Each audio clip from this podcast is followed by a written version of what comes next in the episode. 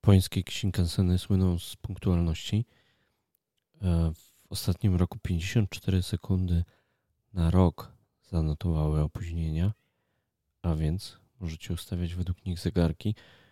Czego nie można powiedzieć o naszym podcaście? Nasz podcast zanotował ostatnio 2 miliony 851 200 sekund opóźnienia.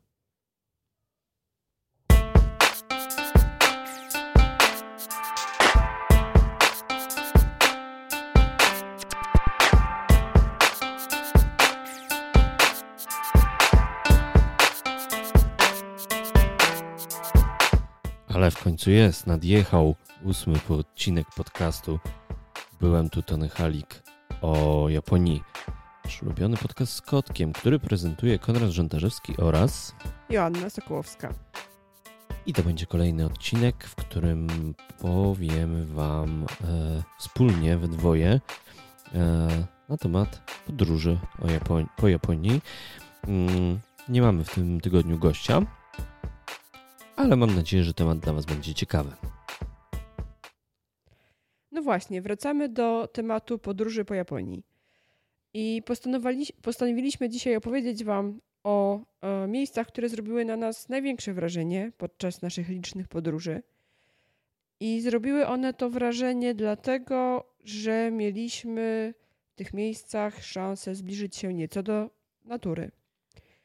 Bo chociaż uwielbiamy japońskie metropolie, takie jak Tokio czy Osaka, i bardzo podoba nam się ta współczesna, um, futurystyczna architektura, mi zwłaszcza, być może dlatego, że um, łączy się to z moim zawodem, e, to jednak e, właśnie ta przyroda w Japonii zauroczyła nas najbardziej. E, też opowiemy o tym, gdzie ludzie, którzy e, mieszkają w tych wielkich miastach, e, odpoczywają od zgiełku, czyli troszeczkę powiemy Wam też o japońskich ogrodach. Także po to, by ci, którzy przyjeżdżają do Japonii e, właśnie do tych wielkich miast, czy służbowo, czy na jakąś wymianę, na jakieś studia i za bardzo nie mają szansy podróżować po mm, różnych wyspach japońskich, żeby też znaleźli w tym podcaście coś dla siebie te osoby, które być może nas jeszcze tak dobrze nie znają, może nie wiedzą, ale jednym z naszych takich, e, jedną z naszych takich prelekcji, która bardzo często była e, prezentowana i która cieszyła się dobrym, dużym powodzeniem, była prezentacja Japonia naturalnie. I to właśnie była prezentacja na temat tych naturalnych zakątków, o których dzisiaj też Wam opowiemy. A mówię o tym dlatego, że te prezentacje również można znaleźć w internecie i e, my tutaj będziemy sobie troszeczkę rozmawiać, będziemy próbować Wam za pomocą opisów jakoś Was e, przekonać do tych miejsc i powiedzieć Wam, że są fajne. Ale jeśli chcielibyście zobaczyć z tych miejsc bezpośrednio jakieś zdjęcia albo filmy, to zachęcam Was, żebyście weszli na naszego Facebooka, żebyście weszli na naszego YouTube'a na YouTube łatwo trafić, bo to jest adres btth.tv. E, I tam możecie zobaczyć właśnie tą prezentację w wersji również takiej no, multimedialnej. Dzisiaj trochę więcej miejsc opiszemy, ponieważ tamte prelekcje powstały już jakiś czas temu, e, a dołożyliśmy mm, do nich jeszcze parę pozycji, ponieważ cały czas poznajemy Japonię i mamy nadzieję, że będziemy ją poznawać na, nadal. Postanowiliśmy tą um, prelekcję, którą już nieraz wygłaszaliśmy, wzbogacić o nowe miejscówki. No dobra, ale jak już jesteśmy przy tych naturalnych rzeczach, to jedną z rzeczy takich, które się fajne wydarzyły w nawiązaniu właśnie do natury, wydarzyło się to na naszej grupie dyskusyjnej na Facebooku, czyli Japonia budżetowo tanie podróżowanie.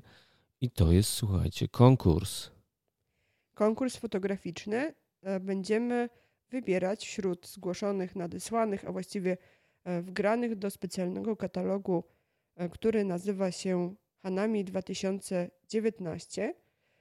Będziemy wybierać najpiękniejsze zdjęcia kwitnących drzew i krzewów. Ten konkurs także po to zrobiliśmy, żeby troszeczkę jakby złagodzić to niezadowolenie z tej naszej wiosennej aury w tym roku.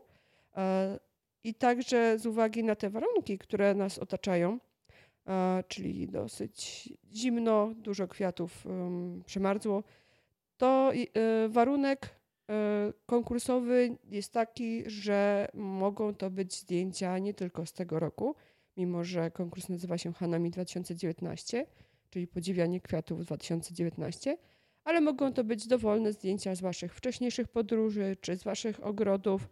E, dlatego, jeżeli macie gdzieś schowane w szufladzie czy w zakamarkach. Na pewno macie. Na pewno macie, skoro interesujecie się Japonią, to na pewno jesteście bardzo wrażliwymi ludźmi, wrażliwym na piękno.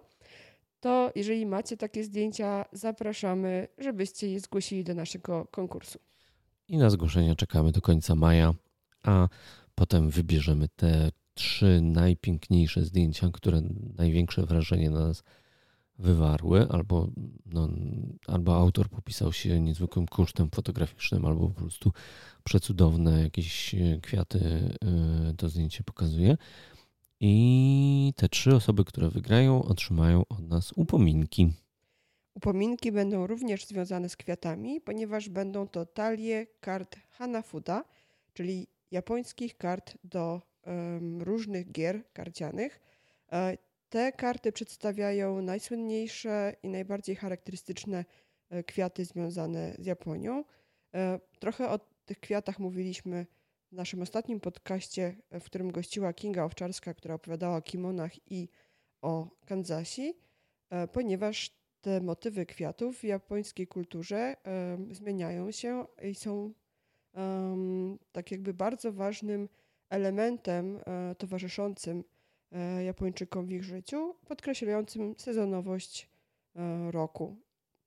Także jeżeli ktoś w Japonii nie trafił na te karty albo w ogóle nie wiedział o tym, że można sobie taki suwenir przywieźć, no to może uzupełnić kolekcję Albo na przykład, jeżeli ktoś jest fanem planszówek, no to może swoich znajomych zaskoczyć i powiedzieć: Słuchajcie, dzisiaj gramy w to, w co Yakuza gra w Japonii. No właśnie, bo mówi się, że nazwa Yakuza, czyli termin określający japońską mafię, pochodzi właśnie od jednej z gier, e, które e, wykorzystują karty Hanafuda.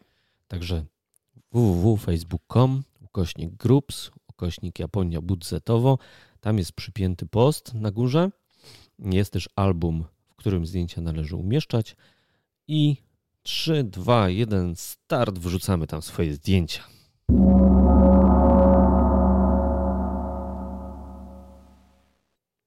Skoro już jesteśmy przy kwitnących kwiatach, przy pięknych krzewach, to może e, weźmy pod uwagę ten aspekt jako jeden z pierwszych, jeżeli chodzi o te ciekawe miejsca w Japonii.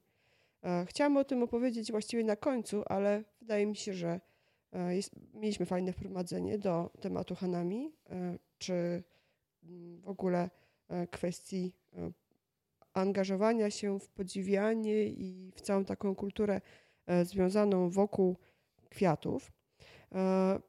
My mieliśmy szansę oglądać e, kwitnące wiśnie w Japonii dwukrotnie. Czy z Konradem oglądaliśmy e, kwitnące wiśnie e, na wyspie Honshu, czyli na tej głównej wyspie japońskiej.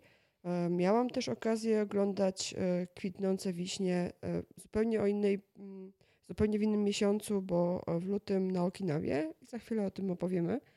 Natomiast te parki, o których chcemy wspomnieć, e, są piękne nie tylko z uwagi na ten moment kwitnienia kwiatów, który rzeczywiście jest spektakularny, ale właściwie przez cały rok można tam oglądać wspaniałe kwiaty. E, te ogrody są tak projektowane, że od wczesnej wiosny do późnej jesieni jest coś e, fantastycznego do podziwiania. Są to różne gatunki kwiatów, bo podziwia się m.in. rysy, podziwia się kwitnące hortensje, czyli e, podziwia się kwitnące azalie, które w tym momencie można e, w Japonii oglądać, to jest okres ich kwitnienia.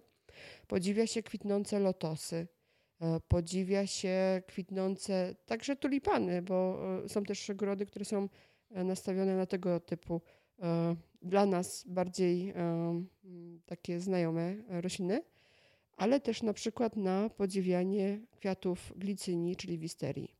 A jesienią, wiadomo, drugie takie bardzo słynne podziwianie natury to podziwianie czerwieniejących liści klonów momidzi. I właściwie każdy park, o którym za chwilę opowiemy, pozwala o mm, różnych porach roku e, przeżyć naprawdę fantastyczne doznania wizualne.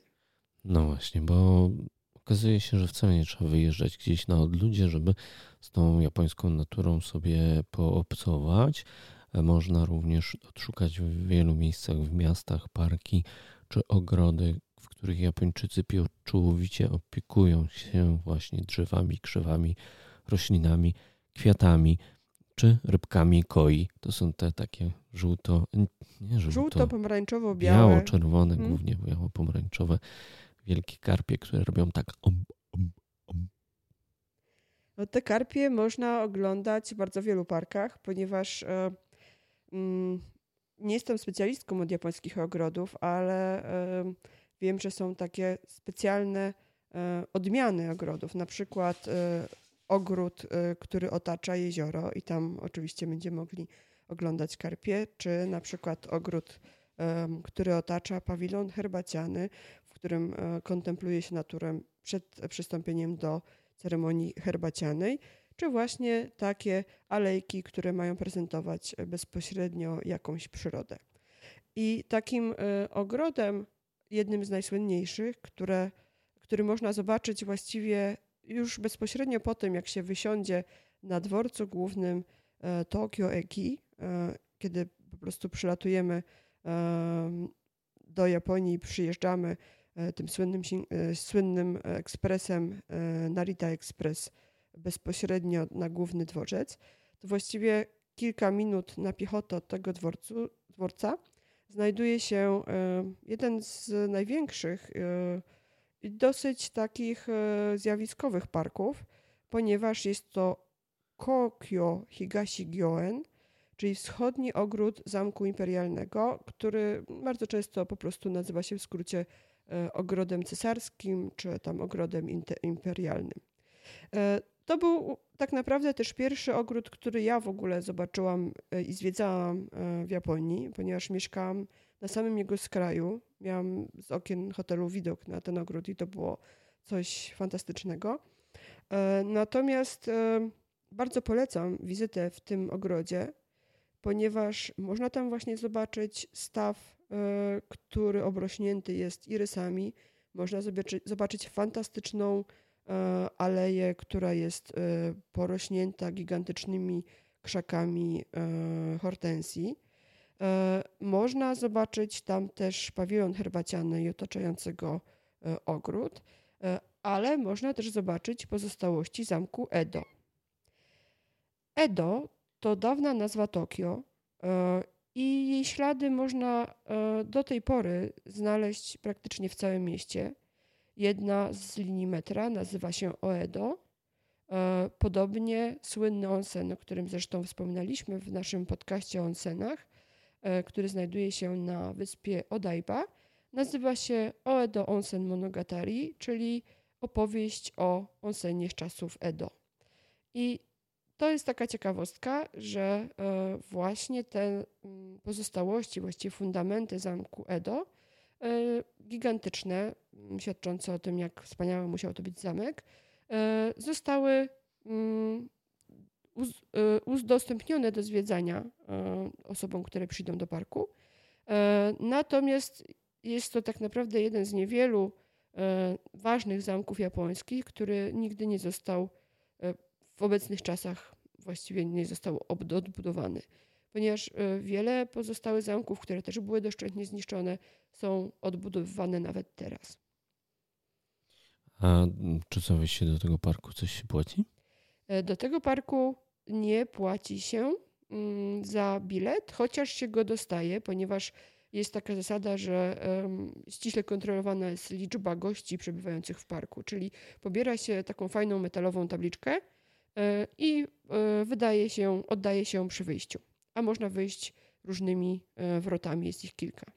No właśnie, część w Tokio akurat parków jest płatnych, ale tak się zastanawiam, że głównym motywem tutaj też tego naszego podcastu dzisiejszego to jest właśnie Japonia budżetowo, bo większość właśnie tych atrakcji, które polegają na podziwianiu naturalnych jakichś tam zakątków, naturalnych zasobów, piękna Japonii, no, albo kosztuje jakieś symboliczne kwoty, albo wręcz można sobie wejść i zobaczyć coś za darmo. Nawet dzisiaj e, świeżynka są świetne posty na naszej grupie e, facebookowej przez Annę e, wrzucone zdjęcia właśnie jak fotografowała piękne japońskie czaple, e, albo na przykład żółwiki, które pływają po posadzawkach e, japońskich i właśnie napisała w komentarzu, że to jest kwintesencja budżetowego podróżowania, że takie rzeczy można upolować po prostu w parkach za darmo. Gdybyśmy chcieli się udać do innych e, tokijskich parków, do, takich publicznych, do których nie ma biletów, to na pewno warto odwiedzić Ueno Koen, e, ogromny park, e, który znajduje się mm, bezpośrednio w e, sąsiedztwie takiej e, dosyć e, żywej i pulsującej dzielnicy, więc jest to takie fajne przejście od szalonego miasta do bardzo spokojnej części. Jest tam ogromne jezioro i to jezioro ma tak naprawdę symbolizować ten staw tak, tak właściwie ma symbolizować e, ogromne, a właściwie największe jezioro e, Japonii, czyli Biła, Biłako, e, o którym pewnie nieraz jeszcze powiemy. I na środku tego jeziora znajduje się bardzo fajny pawilon. I będąc w okolicach tego pawilonu, warto przejść się takim jednym z mostków czy przejść, które prowadzą do tego pawilonu, bo tam bardzo często też ustawiają się stragany z takimi smakołykami street foodowymi, nawet jeżeli nie, są, nie jest to okres e, festiwalu. A drugim parkiem, e, który też jest parkiem publicznym i nie ma biletów, jest park Yoyogi Koen, e, który możecie znać z nazwy, chociażby z książki Joasi Bator Rekin z parku Yoyogi. Ten park jest o tyle e, interesujący, ponieważ znajduje się on bezpośrednio e, w sąsiedztwie Harajuku, czyli tej dzielnicy, w której e, mówi się, że gromadzą się osoby takie o upodobaniach alternatywnych, które lubią epatować swoim wyglądem i strojem, różnych takich frików, w tym lolity przebrane w bardzo um, takie wysublimowane kreacje, czy um, ludzi z różnych popkultur, e, które i subkultur, które e, prezentują te swoje ubiory i w ten sposób manifestują swoją przynależność do poszczególnej subkultury. Natomiast dla osób, które może mniej interesują się popkulturą japońską, to ten park warto też odwiedzić chociażby po to, że na jego skraju znajduje się bardzo słynny słynna świątynia Shinto, czyli Hram Meiji Jingu, który też jest e, dosyć interesujący. Obecnie on jest chyba e, w, pewnym, w pewnej części w przebudowie, mimo wszystko e, warto tam zajrzeć. Natomiast z ogrodów płatnych, które też warto odwiedzić, nawet jeżeli podróżujemy na budżetowej takiej stopie.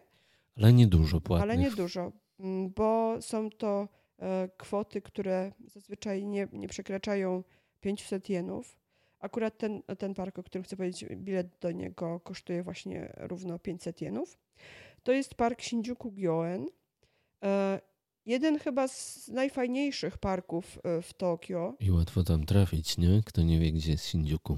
No właśnie, to jest ponownie ta sytuacja, że jest bardzo intensywnie rozbudowana, zabudowana część miasta i to tak naprawdę część miasta, która słynie e, po pierwsze z rozrywki, a druga część z tego, że znajdują tam się mm, ogromne wieżowce, skupisko ogromne wieżowców, e, siedzi, siedzib różnych bardzo ważnych firm.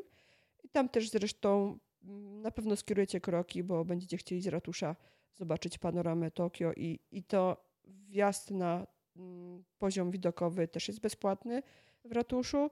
E, a jak już tam będziecie, przynajmniej za dnia, koniecznie zajrzyjcie do Shinjuku Gyoen. To jest chyba miejsce, w którym w Tokio widzieliśmy najpiękniejsze kwitnące sakury. W wielu miejscach próbowaliśmy je podglądać, ale chyba właśnie ta część Shinjuku, Gyoen, która obsadzona była gigantycznymi, naprawdę gigantycznymi sakurami, zrobiła na nas największe wrażenie. Chociaż tam też oglądaliśmy e, ogromne kwitnące magnolie, e, oglądaliśmy tam kwitnące śliwy, a jest też taki oszklony pawilon, e, w którym są kwiaty i rośliny subtropikalne. Tam też warto zajrzeć.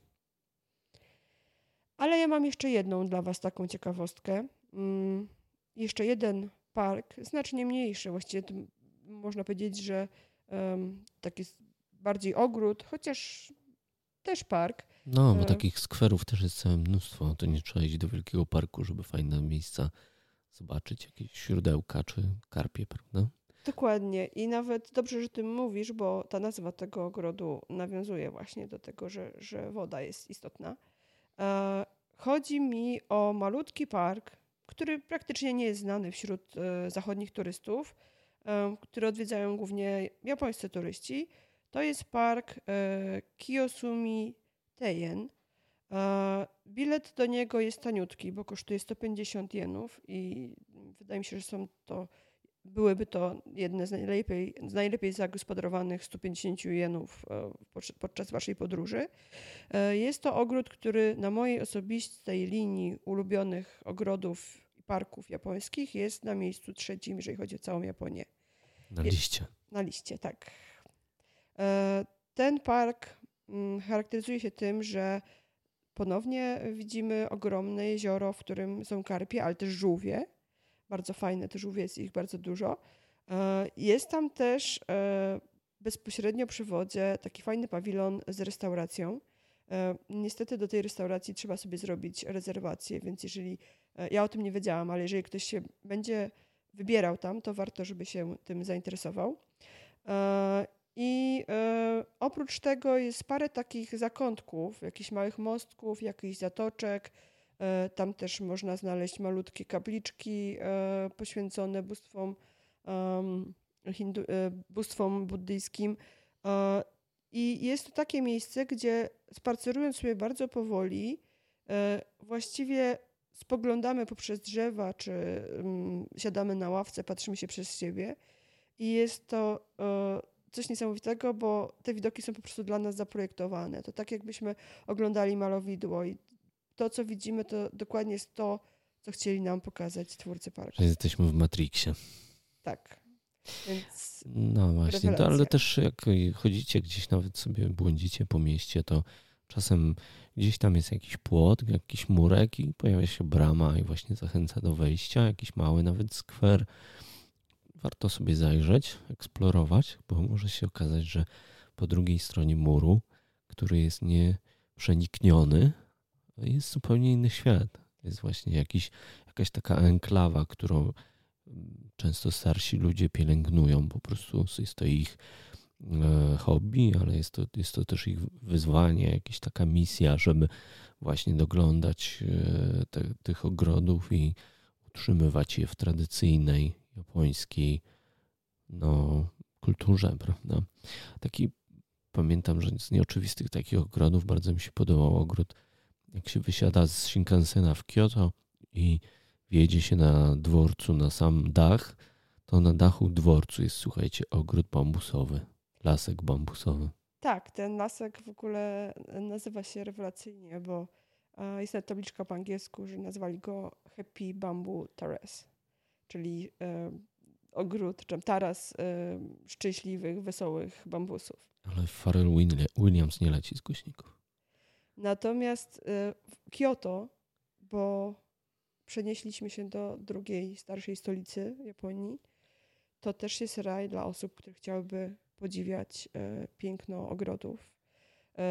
Takich nawet, można powiedzieć, bardziej wypielęgnowanych, bo praktycznie każda świątynia ma um, jakiś taki albo ogród, albo malusieńki zakątek, w którym um, celebruje jakby to, tą ten zen i to zen i, i, i to piękno natury i ten spokój i ten porządek e, właśnie w taki sposób przez te ogrody. I jeżeli chodzi o ogrody, które w Kyoto zrobiły na nas największe wrażenie, to mm, mogę chyba wspomnieć dwie świątynie.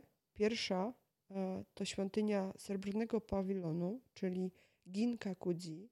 Ona się znajduje mm, troszeczkę na obrzeżach i przyznam się szczerze, że ja do Ginkakuji trafiłam dopiero podczas trzeciej wizyty w Japonii, bo wcześniej, mimo że kilkukrotnie byłam e, w Kyoto, to mm, jakoś tak wydawało mi się tak odległa ta świątynia, trzeba było do niej jechać autobusem, że rezygnowałam z tego, wolałam zwiedzać to, co było bliżej, ale chyba, chyba troszeczkę y, zbyt długo zwlekałam z tym, bo mogłam ten ogród odwiedzać częściej, bo zrobiło on na mnie niesamowite wrażenie.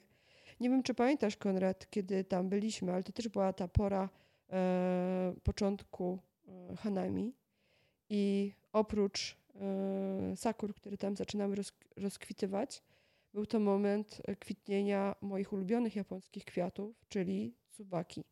Tsubaki, czyli kameli japońskich.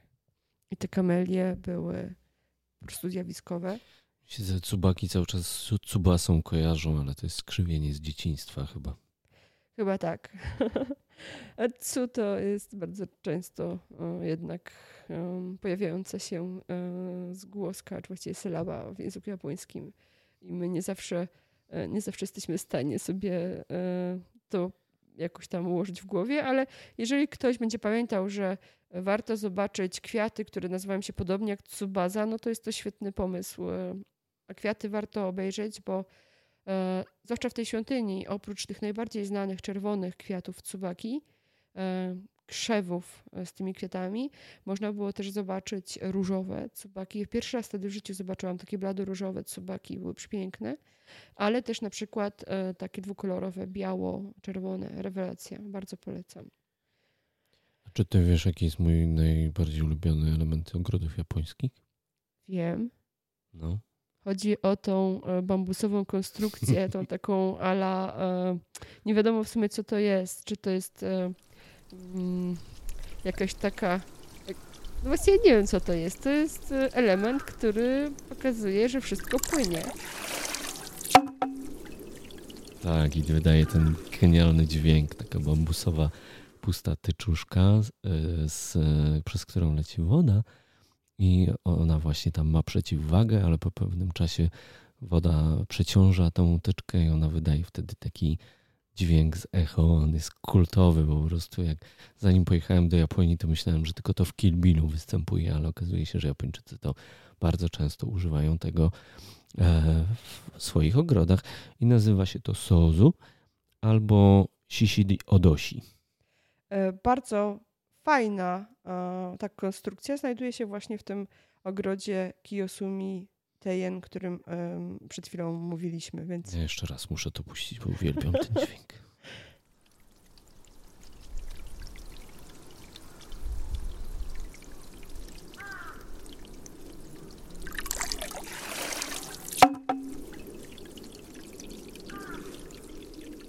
I wszystko płynie. Na pewno jest to przyjemniejszy dźwięk niż dźwięk e, wody spadającej za oknem aktualnie. Więc chyba sobie ustawię coś takiego na dźwięk SMS-a w telefonie. Ale są też inne ogrody i w Kyoto jest ich kilka i takie mniej zielone. Konrad nazywa je wielkimi kuwetami. Tak, to są buddyjskie e, ogrody, gdzie cały wszechświat ogrodu musi być ściśle uporządkowany i przejawia się to zazwyczaj w grabieniu tych kamieni, z których się ogrody składają, wielkie jakieś tam żwirowe przestrzenie. Mm, dosyć często występują tam też takie drze, pojedyncze drzewka, e, pięknie wypielęgnowane z korzeniami E, z odpowiednio wymodulowanymi gałęźmi. Gałęźmi. Takie trochę, e, można powiedzieć, e, mm, miniaturki wielkich drzew. Mhm.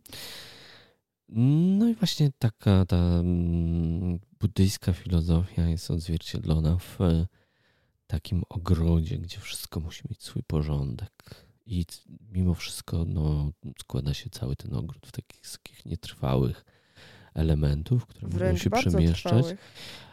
A z drugiej strony właśnie kamieni, które ileś tam set tysięcy lat na naszej planecie sobie żyją.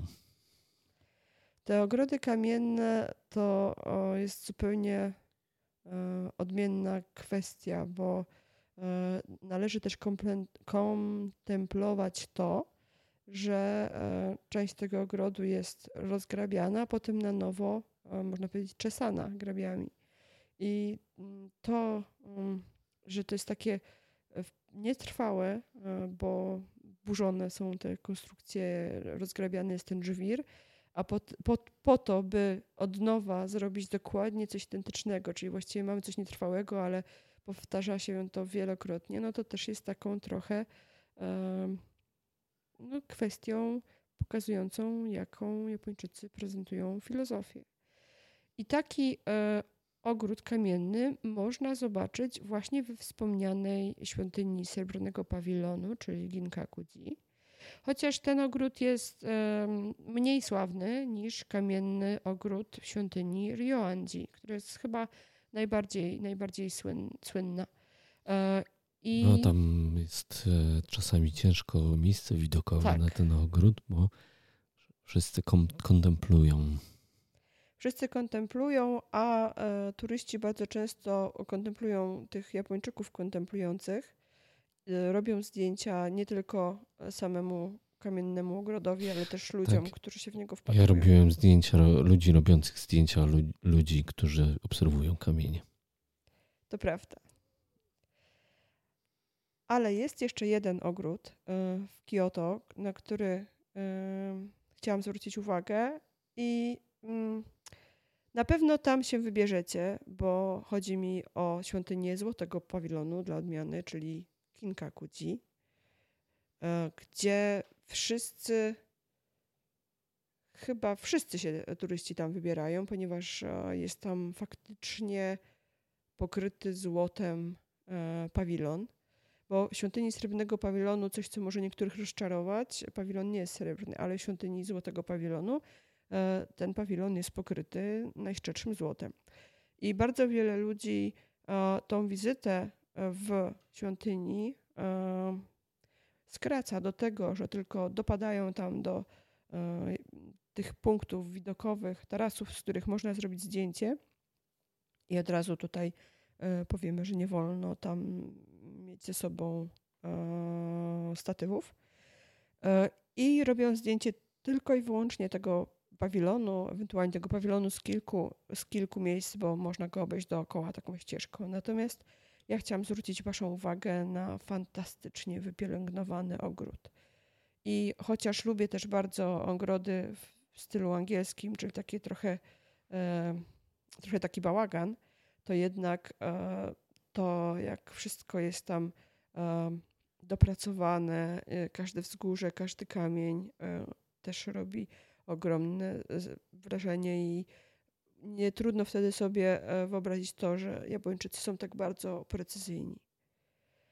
Więc to jest ogród, e, który chciałabym, żebyście e, wzięli pod uwagę, a nie tylko skupiali się na, na tą złotą świątynię, która wśród wielu moich znajomych podróżujących do Japonii jest tak trochę żartobliwie nazywana złotym kurnikiem bo ta świątynia jest na takim podniesieniu.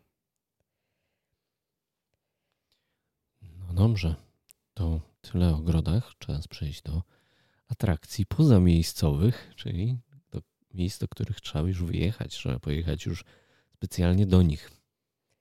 No właśnie i chyba nie bylibyśmy sobą, gdybyśmy nie zaczęli od um, wspomnienia um, świętej góry Japończyków, najwyższej e, góry Japonii, e, najwyższego wulkanu Japonii, czyli Fuji. O Fuji e, mówiliśmy już mm, kilkukrotnie. Mm, Także podczas odrębnej prelekcji opublikowaliśmy też taką obszerną relację dwuczęściową z samej spinaczki i bardzo byśmy chcieli Wam polecić odwiedziny u Fuji. I nie musi to być e, koniecznie spinaczka, chociaż jest ona niesamowita, ponieważ e, możemy zobaczyć, e, jak bardzo szybko zmienia się krajobraz, ponieważ pokonuje się bardzo dużą wysokość w ciągu krótkiego czasu. Ale też, jeżeli ktoś nie, nie planuje albo nie ma możliwości wspiąć się na górę, ponieważ czas dozwolonej spinaczki na Fuji jest dosyć krótki. To jest początek lipca, często od 1 lub 10 lipca do mm, praktycznie końca pierwszego tygodnia września. Poza tym czasem nie możemy tak po prostu sobie bez przygotowania i bez e, załatwienia wielu formalności wchodzić na tę górę. Natomiast o innych porach roku jak najbardziej można podziwiać Fuji z różnych miejsc w okolicy. I czy to będzie jezioro Kawaguchi, czy to będzie Hakone, można naprawdę kontemplować tą wspaniałą górę i otaczającą ją przyrodę. No tylko uważajcie, jeżeli ktoś by chciał wchodzić na to całe Fuji, to nie tylko wy wpadliście na taki pomysł. E, wspinaczka na Fuji jest bardzo popularna w Japonii. Jest nawet takie powiedzenie japońskie, które mówi, że każdy Japończyk powinien raz wejść na Fuji, a drugi raz jak wejdzie, to to już będzie czysta głupota, czyli że to jest takie doświadczenie, które się robi raz w życiu. Japończycy zresztą mówią, że idą do pana Fuji, prawda? To już nie bywa. No, ale to, to jest też taka charakterystyka, że po japońsku generalnie na góry mówimy yama, a na Fuji nikt nie mówi Fujiyama, tylko wszyscy mówią Fujisan. Ale to jest inne czytanie tego znaku. Więc to taka nasza trochę e, interpretacja. Natomiast e, znam też osoby, które weszły na Fuji cztery razy, ponieważ chciały zaliczyć wszystkie główne szlaki, bo są właśnie cztery główne szlaki z czterech różnych miejscowości. Ale według Japończyków to to już jest głupota. Tak, według Japończyków to już jest e, niepotrzebny, e, niepotrzebny wysiłek, niepotrzebny stres. Zwłaszcza, że o ile dla nas przyzwyczajonych do aktywności fizycznej, czy w ogóle osób zaznajomionych z górami, e, czy Tatrami, czy, czy innymi, ta wspinaczka nie będzie taka bardzo szokująca, jeżeli chodzi o mm, trudność szlaku, bo trudność stanowi raczej ta zmiana wysokości. Niektórym może um, troszkę choroba wysokościowa dokuczać. Dla Japończyków, którzy są w ogóle nieprzyzwyczajeni do aktywności i nie przejdą nawet jednego um, przystanku um, metra czy autobusu, autobusowego, będą próbować za wszelką cenę dostać się transportem w dane miejsce. Jest to dosyć trudna, e, trudna aktywność. E, aczkolwiek, tak jak Konrad powiedział, e, możecie spodziewać się na szlaku tłumów, E, nie tylko dlatego, że czas na wchodzenie jest ograniczony do lipca, sierpnia i kawałeczka września, ale też dlatego, że wchodzenie na Fujisan to jest też pewnego rodzaju doświadczenie, które ma ludzi zbliżać i łączyć tak na całe życie. Dlatego bardzo wiele szkół albo nawet wręcz firm organizuje takie wspólne wyjścia e, na górę Fuji. Właściwie w ich przekonaniu to jest ekspedycja na najwyższą, najwyższą górę e, kraju i wyspy. No właśnie, czyli jest takie mm, wyobrażenie, że e, najlepsza integracja to jest wejść na górę Fuji i zobaczyć świt na tej górze Fuji i właśnie wszyscy biegną na ten świt. Ten świt jest, można powiedzieć, taką wręcz atrakcją turystyczną, że mało kto się wspina na górę, wielką górę, e, w celu innym niż właśnie kontemplowanie wschodzącego słońca. Co, no, z jednej strony hmm, trzeba im przyznać rację, ten, ten wschód słońca na górze ponad chmurami jest e, spektakularny, no ale z drugiej strony, wiecie, owczy pęd trochę. Zwłaszcza, że tam na górze można zobaczyć e, dużo więcej, bo e, jest tam malutka, malutka świątynia, jest tam stacja meteorologiczna i to jest tak naprawdę de facto miejsce najwyżej położone, gdzie znajduje się obelisk i tablica, że to jest to miejsce, gdzie faktycznie jest 7, 3776 metrów nad poziomem morza. E, I samo obejście krateru jest e, bardzo fajnym doświadczeniem, zwłaszcza, że jeżeli wybierzecie się na wschód słońca, to e, będziecie mogli oglądać zmiany oświetlenia tej góry w czasie, bo słońce wychodzi za, za horyzontu, coraz bardziej oświetla górę, więc mamy taką fajną grę światła i cieni. Dodatkowo w kraterze, który na noc był całkowicie zasłonięty chmurami czy jakąś taką parą, e, powoli następuje takie odkrycie tego krateru. Mistyczną mgłą się mówi. Tak. Ale jeszcze można zobaczyć coś fantastycznego. Konrad e, zachwycony był tym widokiem. E, pewnie chodzi o korniki. Nie. Mm, podejrzewam, że masz na myśli cień góry Fuji, bo tak.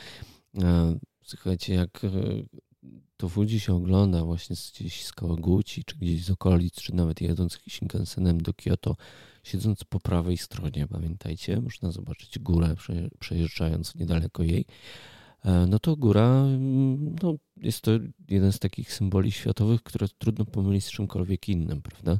Jedna samotna góra, e, idealnie mająca kształt stożka, stojąca e, praktycznie w płaskiej przestrzeni gdzie góra zaczyna się od zera, e, od zera metrów nad poziomem morza, no bo Japonia to praktycznie wyspy, prawda? Więc tutaj wysokość e, tą nad poziomem morza mamy bardzo małą, aż w końcu wchodzi się na 3,776, jeżeli dobrze pamiętam, metrów.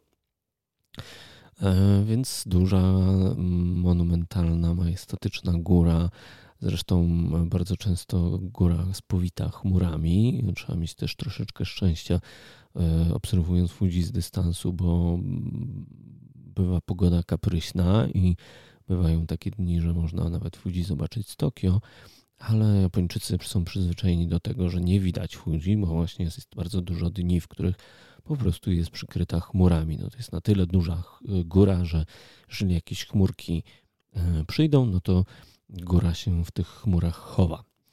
E, ale wchodząc na e, górę i przechadzając się właśnie po tej kalderze e, krateru, możecie spojrzeć wraz z, Słońcem, które już nabiera wysokości nad horyzontem, że również ten gigantyczny, majestatyczny stożek góry Fuji można widzieć u jej stóp. Więc mamy jakby górę Fuji w negatywie, gdzie Widzimy ogromne połacie lasu e, w miejscach, gdzie ta góra się zaczyna, gdzie ta, gdzie ta góra dopiero wspina się do góry, e, właśnie w kształcie gigantycznego trójkątnego stożka i to naprawdę robi duże wrażenie, szczególnie jeżeli jakieś tam jeszcze chmurki w dole wam pod stopami przepływają.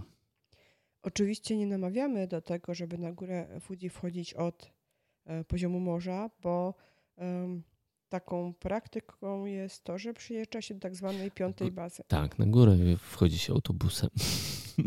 A przynajmniej do połowy. Ale ta druga połowa, no, słuchajcie, też można się nieźle zmęczyć. No to połowa to no, troszeczkę przesadziłeś. Jest, jest jednak kawał, kawał wysokości, którą się pokonuje. E, no dobrze, ale przyjeżdża się do tej piątej bazy. Tam jest takie oficjalne wyjście. Przechodzi się przez bramę Tori, e, która symbolizuje przejście ze świata E, materialnego do świata duchów i bóstw, czyli idziemy w odwiedziny do, do bóstwa. E, ale ostatnio e, słyszałam o przypadku, gdzie ktoś przyszedł do tej piątej bazy i go tam praktycznie aresztowano. Wymucili go, słuchajcie. No tak, bo to jest też ważne, żeby to powtarzać. My zawsze zwracamy na to uwagę. Góra Fuji ma, słuchajcie, prawie 4000 metrów. Oznacza, że Mm, na górze jest wiatr, na górze jest e, śnieg. Nawet latem. Nawet latem, w momencie, kiedy na dole, na poziomie morza panuje 30-stopniowy upał, to wchodząc właśnie nad ranem na samą górę, na tą kalderę, z której będziecie podziwiać wschód słońca, możecie się spodziewać temperatury w okolicach zera. No a jeżeli macie szczęście, to może będzie 6, plus 6 na termometrze. Więc jest to naprawdę poważna góra i do tego dochodzi właśnie fakt, że jeżeli nie wchodziliście tak wysoko, to tak naprawdę nie, jest, nie możecie być pewni, czy wasz organizm nie zareaguje właśnie na tą wysokość też jakimiś niemiłymi konsekwencjami. Pewnie warto mieć e, dla bezpieczeństwa jakąś tam butlę e, z, z tlenem e, w plecaku, ale też właśnie ze względu na to, że to poważna góra i to nie są, słuchajcie, przelewki, to regulamin wspinaczki na górę Fuji mówi, że góra jest otwarta dla turystów. No generalnie wtedy, kiedy mm, tam strażnicy parkowi e, zadecydują, więc w każdej chwili ona może być zamknięta, bo na przykład jest zagrożenie, że zejdzie lawina, mm, czy śnieżna, czy żwirowa, e, ale też ogólne, e, ogólnie jest to przyjęte tak, że sezon trwa od lipca do września. I tak naprawdę tylko w lipcu, sierpniu i na początku września można się na tą górę wspinać e, rekreacyjnie.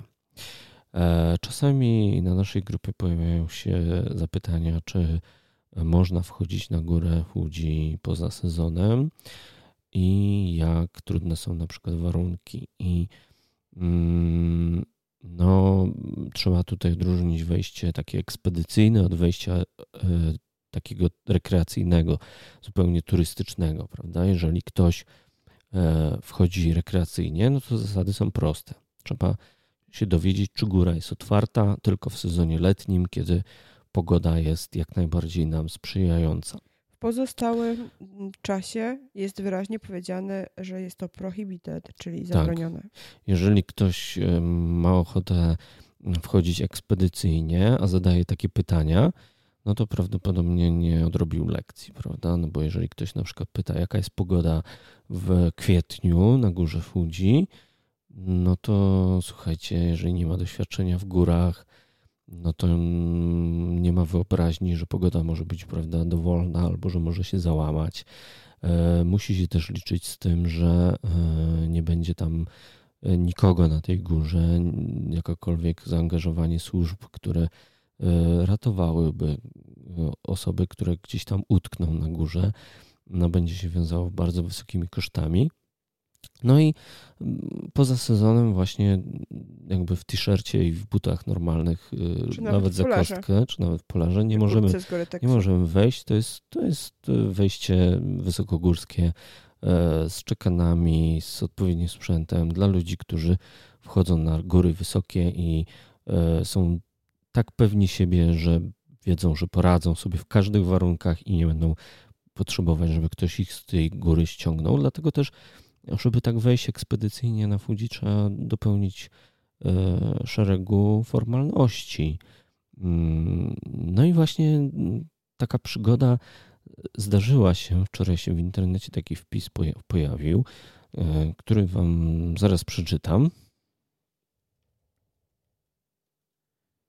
E, Michał napisał, słuchajcie, tak. Cześć wszystkim, jest już po fakcie, ale chciałbym wiedzieć, co w zasadzie się wydarzyło.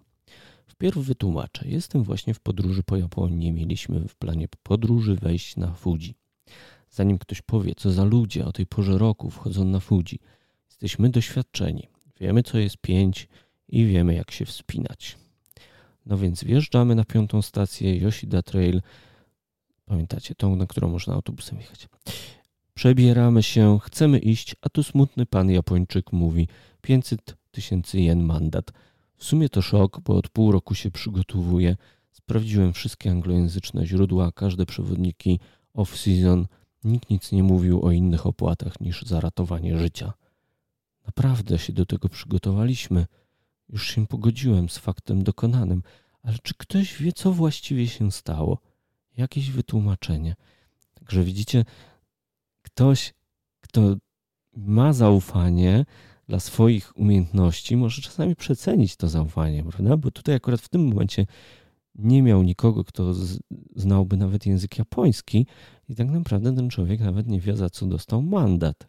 Prawdopodobnie, tak jak wspominałem, jest szereg formalności, które trzeba dopełnić, żeby w ogóle móc zacząć się wspinać. Jeżeli strażnik parkowy zobaczył, że oni wysiadają z samochodu czy z autobusu, wkładają na siebie jakieś tam spodnie termiczne, przypinają raki, biorą czekany i, i kita w górę, no to mm, słusznie ich zatrzymał, prawda? Bo to znaczy, że to jest jakaś ekipa, która w ogóle nie wie, co robi. Skoro wchodzi tam tak po prostu z buta, prawda? Bez, bez wcześniejszych ustaleń. No i epilogiem niech będzie wysokość tego mandatu, prawda? 500 tysięcy jenów. Japończycy zdaje się mówią 50 manów, prawda? Bo oni tam w dziesiątkach tysięcy y, liczą e, pieniądze. To jest, słuchajcie, na e, polskie pieniądze praktycznie 18 tysięcy złotych. No i ja tu mogę to skomentować tylko w jeden sposób.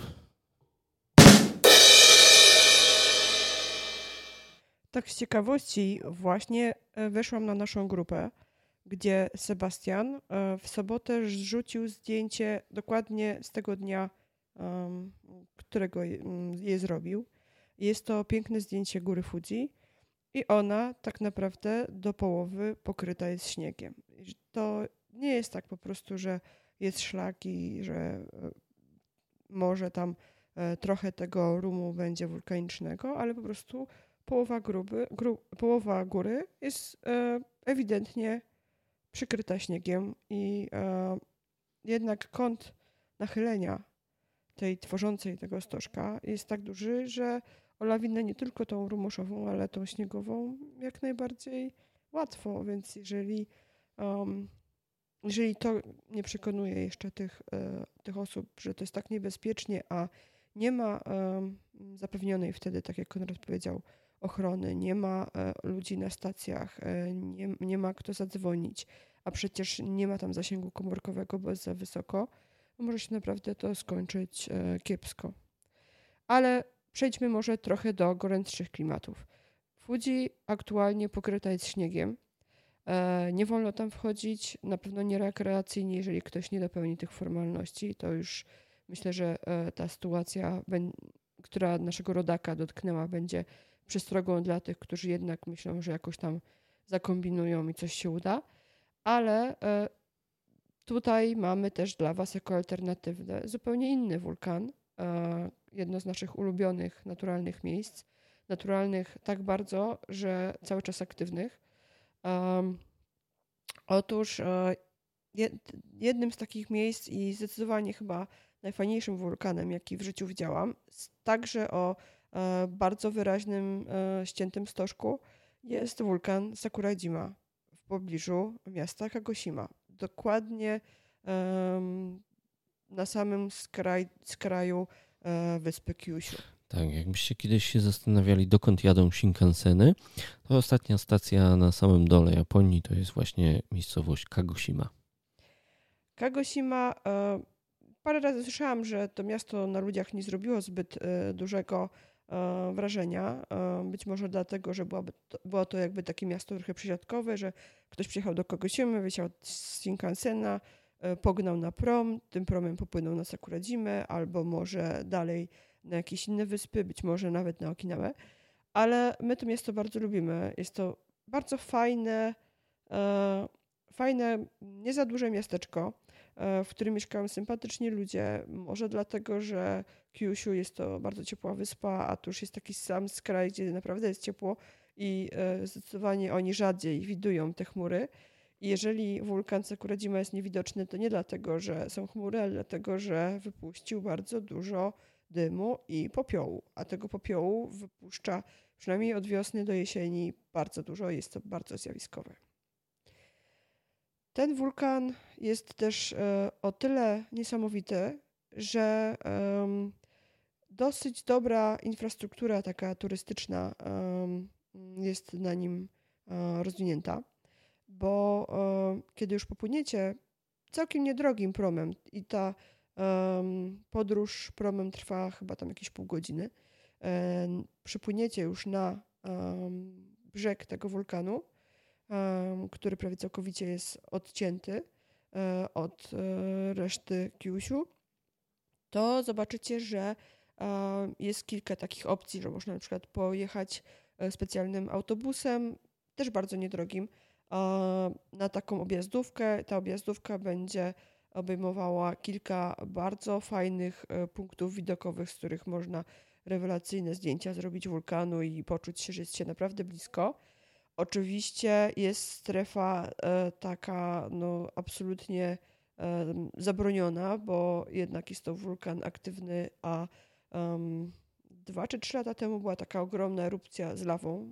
Po kilku dekadach powtórzyło się coś takiego, e, ale można e, pojechać do obserwatorium, można też e, skorzystać z tego, że ten wulkan jest tak gorący i wykąpać się w jednym z kilku Rotemburo, które są zlokalizowane na jego brzegu.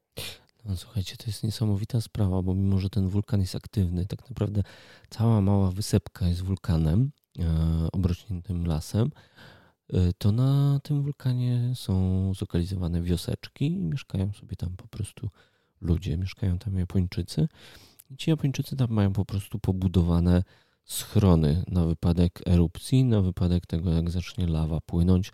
Mają takie mm, stworzone e, zagłębienia betonowe, gdzie można się schować tyłem do krateru, tyłem do miejsca właśnie, z którego będzie płynęła ta lawa i sobie tam przeczekać erupcję i wyjść sobie, wrócić do domu, wrócić na pole, sprawdzić, czy jeszcze dom istnieje, czy, pole, czy pola nie zalała lawa. No A widzieliśmy właśnie takie ślady po tych rzekach lawowych. No to rzeka miała tak szerokość Wisły, prawda?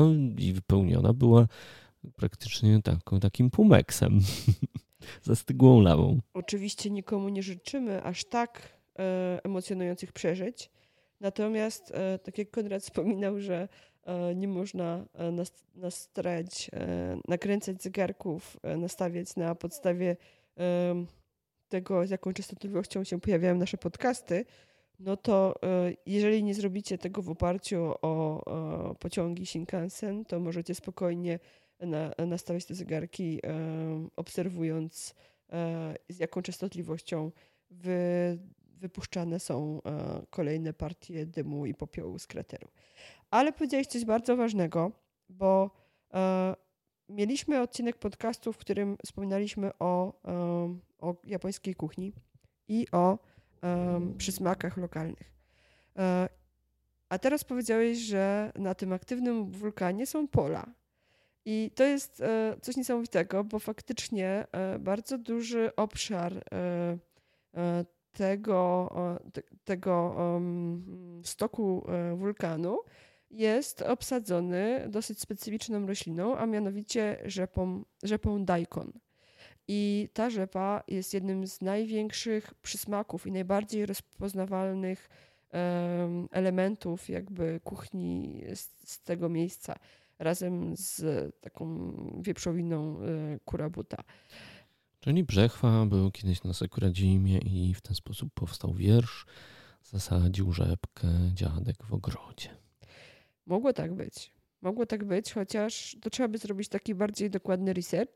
Ale mnie, słuchaj, już nic nie zdziwi po tym, jak e, widziałem gotowane na parze wulkanicznej jajka na twardo. Tak. Te e, jajka, które są często nazywane onsen tamago, to też jest jedna e, z takich ciekawostek e, wulkaniczno-kulinarno-japońskich.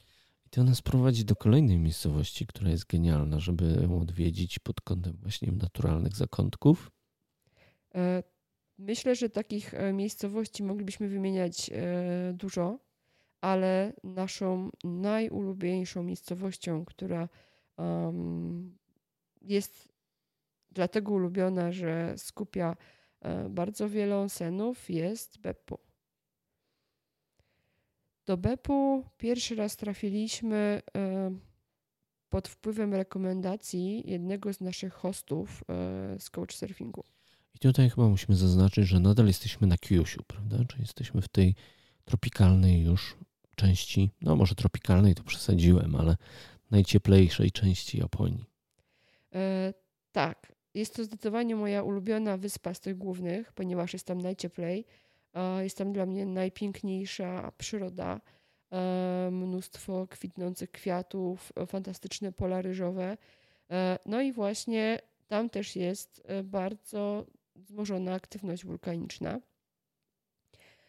Bepu mi konkretnie kojarzy się właśnie e, z onsenami, z polami ryżowymi, z hodowlami kryształów. E, jest to... Z tymi jajkami. Tak. Jest to naprawdę fascynujące miejsce, bo tak naprawdę w każdym ogródku, e, w każdym jakimś takim zielonym fragmencie, także bezpośrednio między budynkami, widzimy, że coś paruje. Ja w ogóle się zastanawiam, jak to e, miasto przetrwało, bo naprawdę ono, ono tak jakby było na gotującej się wodzie posadowione. No, większość ludzi w ogródku ma po prostu parujący gdzieś tam dymek ucieka, dziura w ziemię i, i, i leci sobie para dzień i noc do góry. Także wyobraźcie sobie miasto, gdzie wspinacie się na jedno wzgó ze wzgórz okolicznych, których jest całkiem sporo dookoła, bo, bo bardzo górzysta jest okolica Zresztą abstrahując, warto tam sobie rower wypożyczyć i pojeździć, bo po prostu jest to fajna okolica na trekking, gdzie można sobie poobserwować pola ryżowe, e, można sobie poobserwować wszelkiej maści zieloność, lasy i piękne krajobrazy japońskie. No i wspinacie się na tą górkę, czy wjeżdżacie sobie na rowerze i widzicie właśnie w dole miasteczko urokliwe, jak to japońskie miasteczka, niziutka zabudowa drewniana, i praktycznie z każdego e, ogródka właśnie unosi się, pufa sobie taki biały dymek. Który tak naprawdę jest parą. E, I co ciekawe, część tych e, onsenów jest wykorzystana do tego, żeby się w nich kąpać. Oczywiście wtedy ta temperatura wody jest nieco obniżona, ale jest wiele takich miejsc, zresztą jest cały taki kompleks, który się nazywa mm, Bepu Hells, czyli piekła Bepu, E, kupuje się taki mm, karnet na, e, na obiekty do zwiedzania i to też jest bardzo fajna budżetowa opcja. Nie kupujcie pojedynczych biletów, bo ten karnet się zdecydowanie bardziej opłaca. I wtedy chodzi się pomiędzy różnymi dziwnymi przybytkami, gdzie są też e, takie gorące źródła nieprzeznaczone do kąpieli, w których temperatura to jest 99, 95, blisko 100 stopni. Po prostu ta woda naturalnie się gotuje na naszych oczach. E, część e, tych obiektów to także dodatkowo inne atrakcje, bo można zobaczyć na przykład gejzer wybuchający i też on się bardzo e, regularnie, że tak powiem, uaktywnia. Mm, są dokładnie podane godziny, w których trzeba oczekiwać jakby jego wybuchu, ale można też zobaczyć właśnie te hodowle kryształów, które bardzo fajnie się rozrastają E, w tych dziwnych okolicznościach przyrody. E, ale Bepu to nie tylko oseny, bo dla osób, które e, chciałyby wejść trochę bardziej w interakcję z japońską nie florą, ale fauną, to polecamy mm, wyjechać na skraj miasteczka i tam znajdują się, znajdują się dwie rzeczy. Jest taki park, który trochę przypomina zoo, ale też jest e, oprócz tego e, malutki park, który e, zakłada ochronę gatunku makaków japońskich. Ten park znajduje się na górze Takasakiyama, która właściwie została oddana we władanie, we władanie małpek makaków. Z tego co pamiętam, tam była taka sytuacja, że mieszkańcy prefektury Oita, E, czyli tej prefektury, w której e, znajduje się mm, Bepu, e, mieli straszny problem z tymi małpkami, bo one zakradały się do ogrodów, na pola i buszowały, szabrowały uprawy. I postanowiono zrobić coś takiego, co ja nazywam małpim gajem. A mianowicie wydzielono teren, który którym, do, który jakby doprowadzono te makaki. E, I e, to, co tam się dzieje na tej górze, e, bo te małpki są przyzwyczajone do tego, że oczywiście są określone pory karmienia, trochę jak nasze koty. Też jeżeli się opóźniamy ze śniadaniem, to mamy jakieś takie pandemonium prawie że wariackie w domu, ale to, co się dzieje na Takasaki Jamie, to w ogóle to jest coś nie do no, Można to jednym słowem określić, że to jest małpigaj. Małpigaj, dokładnie. E, na naszym blogu możecie zobaczyć zdjęcia, że to są e, prawie że setki małpek, które e, o określonych porach karmienia już tak chodzą, oczekują, no, już nie mogą się doczekać tego karmienia. I można zobaczyć to karmienie, można się też z nimi potem troszeczkę zbliżyć. One się w ogóle nie boją ludzi.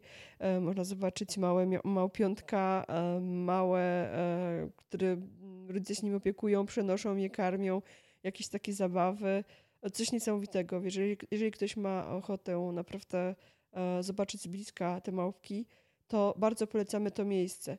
Oczywiście makaki japońskie można zobaczyć w bardzo wielu miejscach, na przykład Małe statko też mieszka na górze, która się znajduje bezpośrednio um, obok um, bambusowego gaju Arashiyama e, pod Kyoto. E, natomiast tam jest znacznie więcej, nie może 10 razy mniej tych małpek. Tak, w ogóle my tutaj takie założenie mamy, nie być może nie słuchacie naszych podcastów od początku, że polecamy Wam tylko genialne rzeczy, które sami przetestowaliśmy, więc jeśli mamy do wyboru Arashiyamę i, Bepu, jeśli chodzi o właśnie ten małpi gaj, to zdecydowanie będzie to Bepu. A kolejną rzeczą, którą możemy Wam polecić, no jest e, jedna z najbardziej kultowych miejscówek w Japonii, bo słuchajcie, wracamy do Kagoshimy i tak jak wspomniałem, tam już Shinkansen stamtąd nigdy, nigdzie już nie wyjeżdża, bo dalej jest już tylko woda. Dalej jest już tylko morze. Ale nie znaczy to, słuchajcie, że jest to koniec Japonii, bo jak pewnie się orientujecie, jest jeszcze Okinawa, prawda? Czyli wyspy zupełnie trop, tropikalne, daleko, daleko, jeszcze za Kyushu, w e, zupełnie innym już klimacie mm, subtropikalnym, subtropikalnym zlokalizowane. I o tym też zaraz powiemy, ale zanim jeszcze dotrzemy na Okinawę, w znacznie bliżej można popłynąć promem bądź e, przelecieć się samolotem na wyspę, e, która e, myślę, że ma już status kultowej w Japonii. Wyspa ta nazywa się Yakushima. Yakushima, właśnie. I słynie z, no można powiedzieć, japońskiej Puszczy Białowieskiej, czyli najstarszego pierwotnego lasu, który jest światowym dziedzictwem, dziedzictwem i który jest chroniony. E, Yakushima wygląda tak, że znów jest to dosyć duża wyspa, znacznie większa od e, Sakuradzimy, e, na której obrzeżu mieszkają ludzie, są wioseczki, natomiast cały środek wyspy porośnięty jest właśnie tą puszczą, taką prastarą i upstrzony jest y, pagórkami, i to całkiem sporymi pagórkami, po kilkaset metrów wysokości. I tak naprawdę cała wyspa we władanie, oprócz jej tego obrysu, tam gdzie mieszkają ludzie i tam gdzie drogi prowadzą po obwodzie tej wyspy, oddana jest we władanie naturze.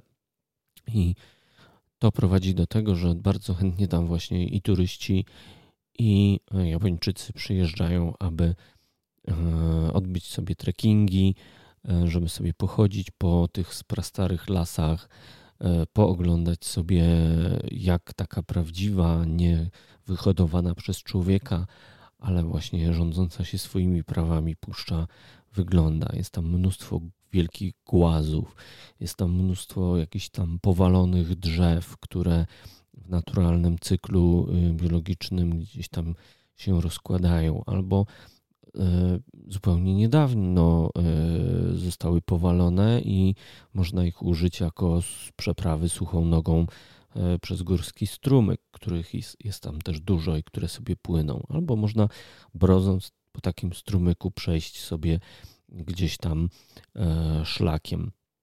Mnie tam zauroczyło chociażby to, słuchajcie, że nie jest szlak oznaczony w taki sposób, jaki się to przyjęło na całym świecie, czyli że drzewa są czerwoną farbą czy jakąś tam kolorową farbą poznaczone, wskazując, którędy powinniśmy się przemieszczać, ale zawiązane są szmatki, zawiązane są kawałki materiału.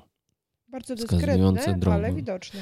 I, I z szacunkiem dla tej puszczy właśnie, żeby nie odbierać jej naturalności, nie malować po tych drzewach. No naprawdę, e, jeśli chodzi o Jakusimę, no to jest to miejsce, które można powiedzieć zostało wyjęte z bajki. Zresztą nawet taka bajka powstała, prawda? Tak, e, osoby, które się interesują animacją, e, zwłaszcza tą animacją mm, e, w dłuższych formatach, mogą kojarzyć taką baśń, taką, taki film spod szyldu studio Ghibli, który nazywał się Księżniczka Mononoke. I w tym filmie została sportretowana właśnie Yakushima Zresztą w samym tym filmie e, pojawiają się takie e, odniesienia, bo e, mamy postać, która się nazywa Jaku, mamy mm, praktycznie przerysowane niektóre miejsca, a sami Japończycy też zrobili jakby pokłon w stronę mm, tego, tego filmu spod wspaniałego szyldu i e, w jednym e, z takich bardziej znanych e, punktów widokowych na szlaku Shiratani Unsui-kyo, czy jednego z tych naj, jednej z najwspanialszych tras trekkingowych po tych starych lasach, wśród tych starych cedrów Jakusugi, umieszczono takie małe figurki duszków lasu, które występowały właśnie w tym filmie. Więc jeżeli ktoś jest fanem mangi, fanem anime i tego typu kultury, to oprócz tych aspektów mm, przyrodniczych, ale też aspektów takich trochę spa, bo tam też są niesamowite siarkowe źródła, będzie mógł także odnaleźć te właśnie e, malusieńkie odniesienia do, e, do filmu Księżniczka Mononoke. E, pamiętam, że w jednym z postów, które napisaliśmy bezpośrednio po powrocie z tej wyprawy, kiedy mieliśmy szansę wreszcie, bo to było jedno z wymarzonych miejsc, ale ponieważ było tak odległe od Tokio, to wydawało nam się trudne do E, odwiedzenia. E, czyli bezpośrednio po tej wyprawie e, napisaliśmy taki krótki post podsumowujący tą wizytę w Japonii i napisaliśmy, że to właśnie Jakusimę i jej lasy uważamy za najpiękniejsze miejsce, jakie widzieliśmy w Japonii podczas sześciu bardzo intensywnych e, podróży po tym kraju. Zresztą oprócz miłośników e, bajki ze studia Ghibli i oprócz e, fanów natury i trekkingów takich nieskażonych ludzką cywilizacją rejonach, Jakoś słynie też z tego, że przyjeżdżają tam młode instagramerki, bo e, w Japonii jest taki e, całkiem e, świeży trend fotografowania właśnie naturalnych lasów, w szczególności muchów i wrzucania fotek tych muchów właśnie na Instagrama, więc na jakoś się spotkacie nature freaków, turystów, trekkerów, fanów mangi i anime oraz instagramerki oraz e, smakoszy, ponieważ e, Yakushima słynie z kilku takich bardzo e, roz, rozsławionych wśród Japończyków przysmaków, e, między innymi z, ze szczególnego gatunku makreli, e, który występuje w tamtym rejonie. Jest on inny od tych makreli, e, które są połowiane w innych częściach Japonii. I e, co jest bardzo ciekawe i dosyć nietypowe, na Jakusimie można zjeść e, makrelę surową. E, makrela jest dosyć trudną rybą, bo bardzo szybko mięso się psuje. I dlatego właśnie w większości restauracji sushi w postaci sushi czy sashimi makrela serwowana jest w postaci zamarynowanej. U nas ten problem rozwiązano w inny sposób, no bo pewnie makrele kojarzycie głównie w wersji wędzonej. Tak, w polskich sklepach wędzona makrelka, prawda? Nikt nie myśli o makreli jako rybie, którą można jeść na surowo w sushi. W Polsce nie dostaniecie makreli w sushi, no bo to jest absolutnie niemożliwe. Ta ryba, tak jak Aśka mówi, psuje się tak szybko, że naprawdę musi to być genialny i bardzo utalentowany kucharz, żeby był w stanie ją odpowiednio Wam przyrządzić, tak żeby no, to sushi nikomu nie zaszkodziło. Drugim przysmakiem, którego koniecznie musicie spróbować, jeżeli będziecie na Jakusimie, to jest e, smażona w całości ryba latająca, czyli tobi, e, która smażona jest w ten sposób, żeby wyeksponować rozwinięte te e, skrzydła, skrzydła ryby latającej. Na pewno jedliście kawior e, ryby latającej, czyli tobiko, czyli dzieci tobi, tobiko. Ale mhm. właśnie na Jakusimie można zjeść też mamę. No właśnie, ale to przy okazji e, nasuwa się temat e, omiyage, czyli rzeczy, które można sobie kupić i przywieźć jako prezent z Jakusimy. I to właśnie są te, to są te jajka, to jest ta ikra, to biko, to na pewno będą makrele, przy czym już za, zamarynowane. Albo suszone. Albo suszone, takie na kamień, żeby można było sobie je ścierać na, na płatki do różnych dań e, swoich smacznych, e, korzystać z swojej własnej kuchni. A trzecią taką rzeczą, którą my sobie przewieźliśmy też z Jakusimy, nie, już nie do jedzenia, są ozdoby i zabawki wirzeźbione ręcznie z cedru. Z cedru japońskiego, jakusugi. Tak, i one mają do. Yy, I one mają taką fajną cechę, że mają bardzo intensywny zapach. One po prostu świetnie pachną, nie, nie trzeba żadnych perfum ani innych zapachów. Wystarczy sobie powąchać taki kawałek drewna i no, jego zapach jest po prostu genialny. E, te cedry biorą się też z tego, że Jakusime właśnie od tysięcy lat porastają drzewa tego gatunku. I chodząc sobie po szlakach, po naturalnych zakątkach właśnie tej wyspy, natkniecie się nawet na drzewa, które mają 10 tysięcy lat. Japończycy, wyobraźcie sobie, zbadali te drzewa. U nas to pewnie by e, ścieli i policzyli słoje, ale Japończycy zrobili tam e, zdjęcia, tomografię komputerową tym drzewom. Na tej podstawie bardzo e, dokładnie oszacowali ich wiek, no i e, wyniki były naprawdę szokujące, bo okazuje się, że ta puszcza jest naprawdę prastara. E, ja jeszcze mam jeden pomysł na prezent i mm, tę, tą pamiątkę dla siebie przywieźliśmy także sami, a mianowicie mm, na Jakusimie też wytwarzany jest specjalny czarny cukier. E, ten czarny cukier wytwarzany jest tak naprawdę na wielu wyspach w tamtej okolicy, także na Okinawie dalej. E, natomiast ten cukier wykorzystywany jest do gotowania. Czy można go zjeść też w takich bryłkach jako po prostu słodycze, ale wykorzystywany jest do gotowania, do przygotowania między innymi e, takiego długo wolno gotowanego boczku kakuni, który będzie trochę w innej wersji.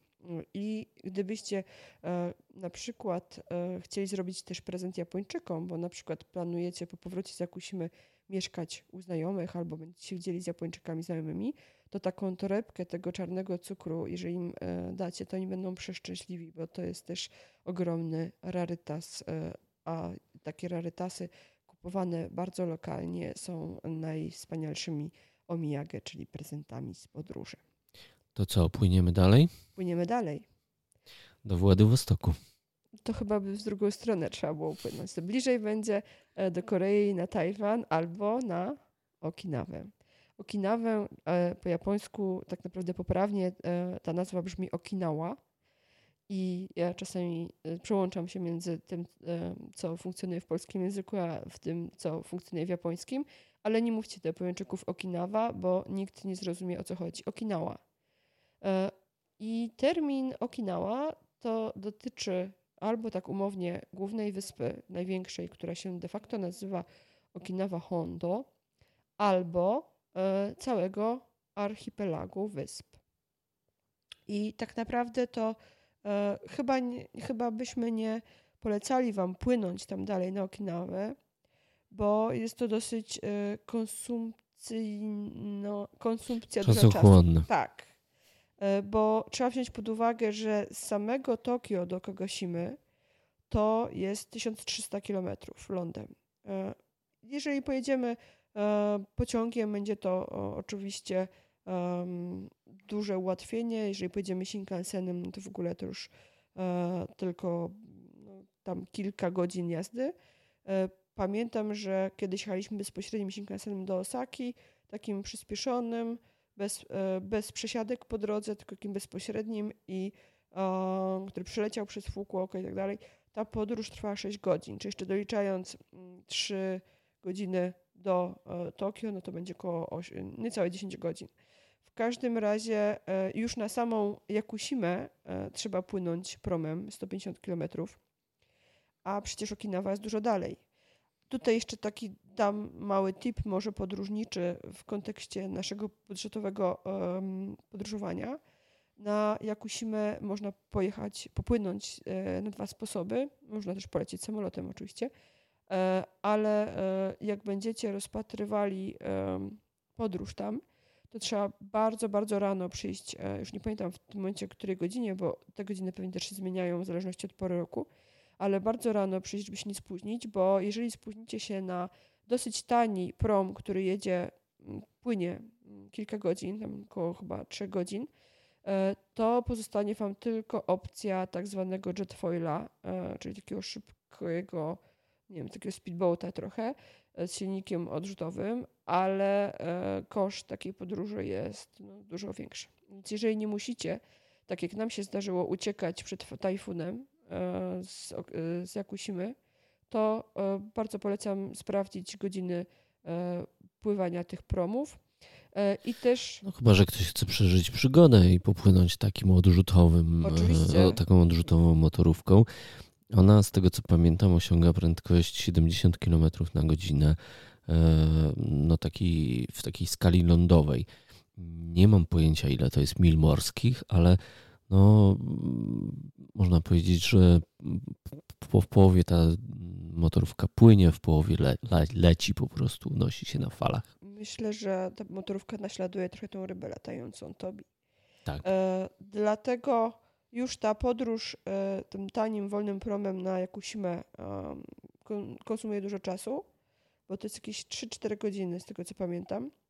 E, natomiast e, tego typu podróż wodą na Okinawę, zwłaszcza tam do tego portu w głównym mieście na wyspie, czyli do Nachy, no to to już może trwać no, kilkadziesiąt godzin, czyli no, z noclegiem, że tak powiem.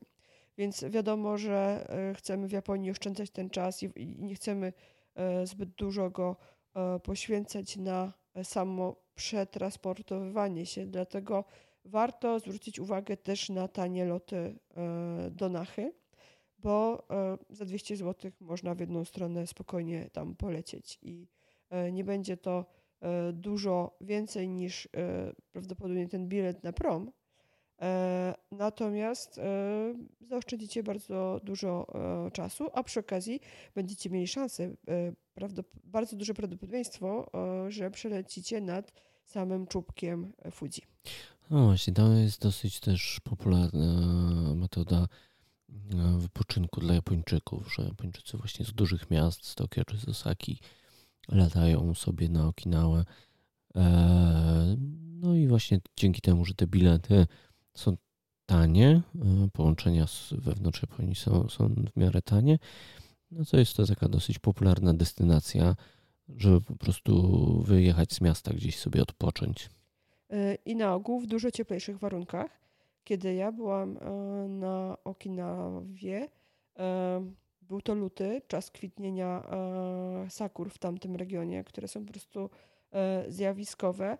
I tutaj od razu zachęcam Was, żebyście zajrzeli do naszego postu z fotorelacją Okinawa, lutowe kwitnące sakury. Y, tam też podaję adresy parków, w których e, najlepiej te sakury jest oglądać, e, ponieważ e, możecie się zdziwić, że są to inne gatunki niż to, co zazwyczaj widujemy na zdjęciach z, z głównych wysp, z tych mainland Japan, ponieważ one są dużo bardziej intensywne w kolorze, takie wręcz amarantowe.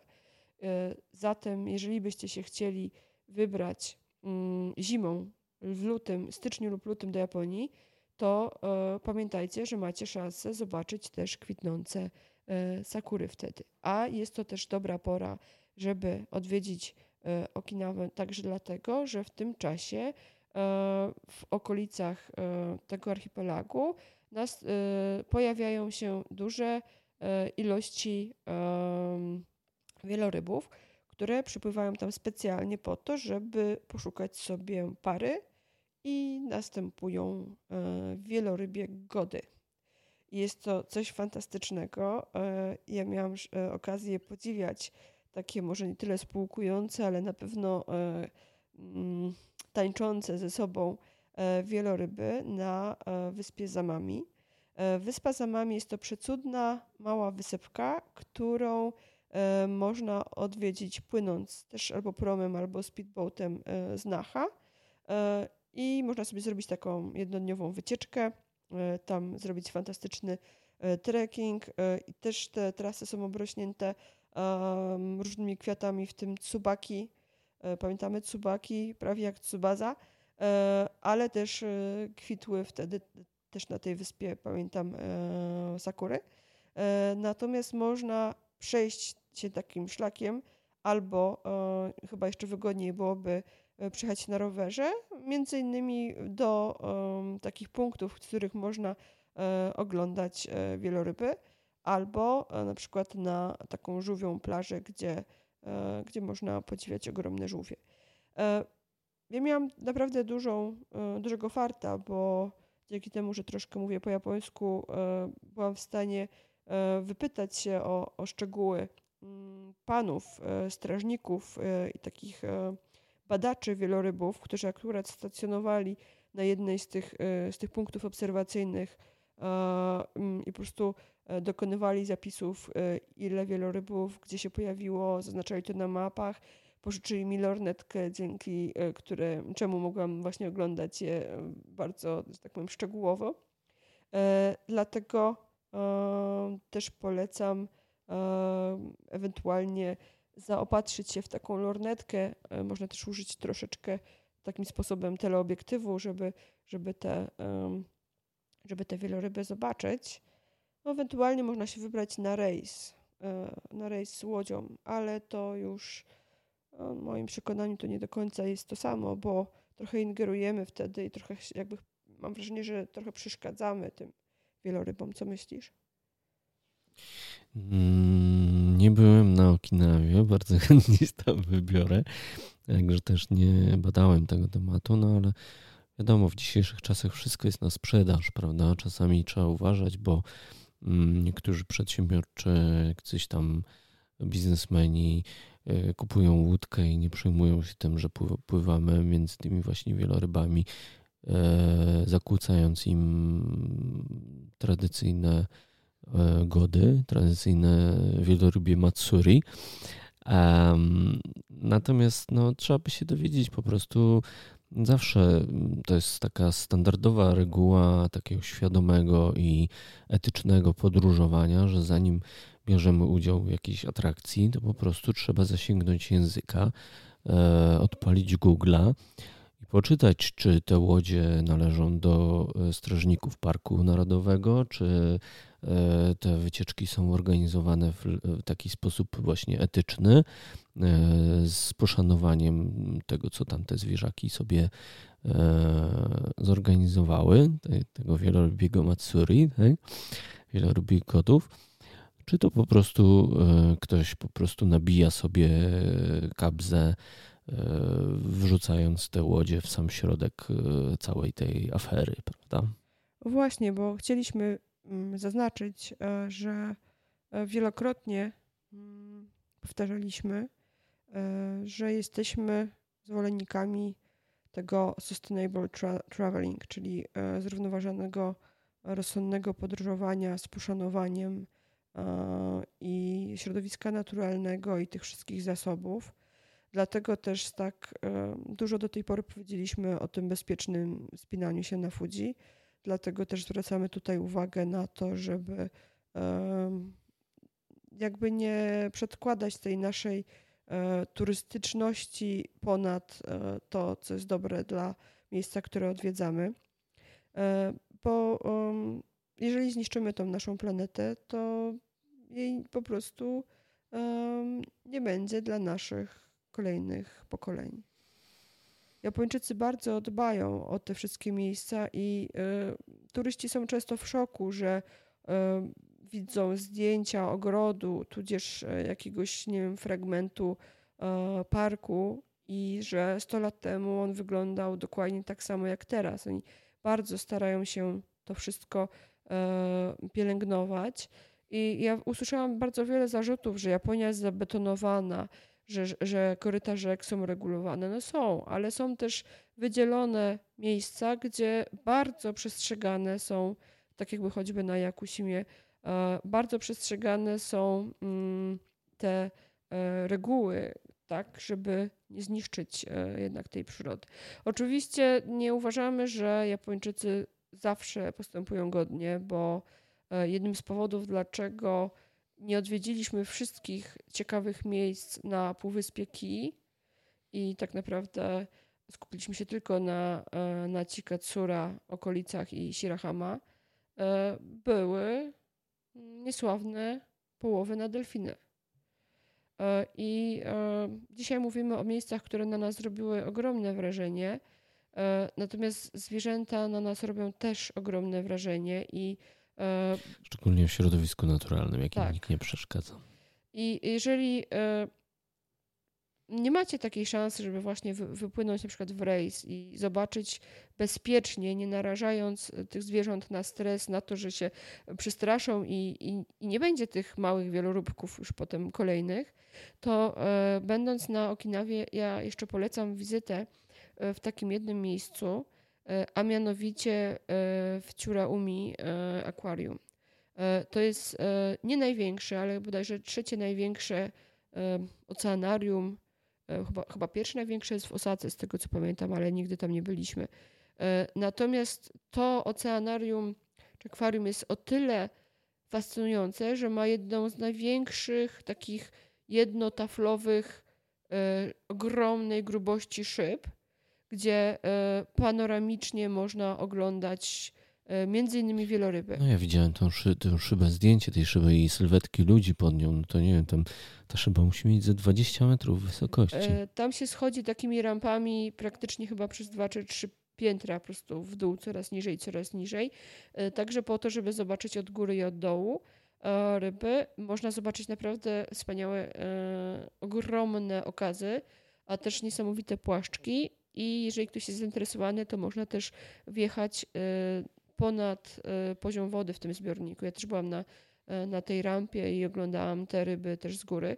Natomiast e, akwarium jest niesamowite i chociaż bilet do niego nie jest jakiś super tani, mi się wydaje, że około, około 6 tysięcy jenów kosztował, to zdecydowanie warto, jeżeli będziecie w okolicy, bo to jest coś niesamowitego. My widzieliśmy bardzo wiele oceanariów, między innymi byliśmy zachwyceni oceanarium w Lizbonie, Natomiast e, to, co tam e, sama miałam e, szansę obejrzeć, bo Konrata wtedy ze mną nie było, to po prostu zrobiło na mnie tak kolosalne wrażenie, że tym bardziej też, że jednak Okinawa to już strefa subtropikalna i tam bardzo dużo super takich ekstra kolorowych ryb można było zobaczyć. Bo ten rejon jest także dla Japończyków z mainland Japan bardzo atrakcyjny, bo zupełnie inny. Więc zdecydowanie polecam. Okej, okay, czy tak Fuji, Sakurajima, Kagoshima, Beppu, Yakushima, Okinawa. I teraz ktoś przychodzi i mówi, ale ja mam tylko dwa tygodnie, ja mogę zobaczyć tylko jedną z tych rzeczy. Co mam wybrać? No dla mnie, tak jak powiedziałam, Yakushima to jest najpiękniejsze miejsce, jakie widziałam w Japonii i chyba na świecie. Ja dyplomatycznie mogę powiedzieć Okinawy nie widziałem, więc nie mogę mm, z pełną e, Mamy taki cichy plan, żeby niedługoś tam wybrać, ale wybrać. Nie, nie, nie zapieszamy. Ale prawdopodobnie to powiedziałbym tak jak Japończyk. Mm, ach, nie da się wybrać jednego miejsca. Natomiast... Japonia jest wielka, jest różnorodna i, i, i, i dlatego też bardzo często do Japonii, jak się rozmawia z ludźmi, którzy złapali bzika, no to do Japonii się wraca, no bo po prostu tam jest tak dużo różnorodnych e, atrakcji, właśnie mm, między innymi tych naturalnych, e, że no, trzeba ją odwiedzić kilka razy, żeby przynajmniej e, zasmakować tych, tej kultury i, i, i tego, jak ta Japonia w ogóle wygląda. Myśmy tutaj nie omówili chyba jeszcze połowy tych naszych atrakcji, które mieliśmy na tej prelekcji właśnie o Japonii naturalnej. E, tak, zwłaszcza, że pododawaliśmy trochę nowych miejsc, ale e, nie, chyba nie wybaczy mi tego e, kotek, który tutaj leży koło mnie, jeżeli nie wspomnę jeszcze o jednym miejscu, tak na koniec już na, na smaczek. I to ponownie będzie interakcja ze zwierzakami. I to ponownie będzie wyspa, czyli podobna nazwa, bo większość nazw wysp kończy się na dzima lub sima. E, to jest e, udźwięcznienie simy, czyli ubezwdzięcznienie dzimy. A mianowicie chodzi o wyspę Tashirodzima. Tashirodzima jest to jedna z bodajże trzech czy czterech kocich wysp, tak zwanych.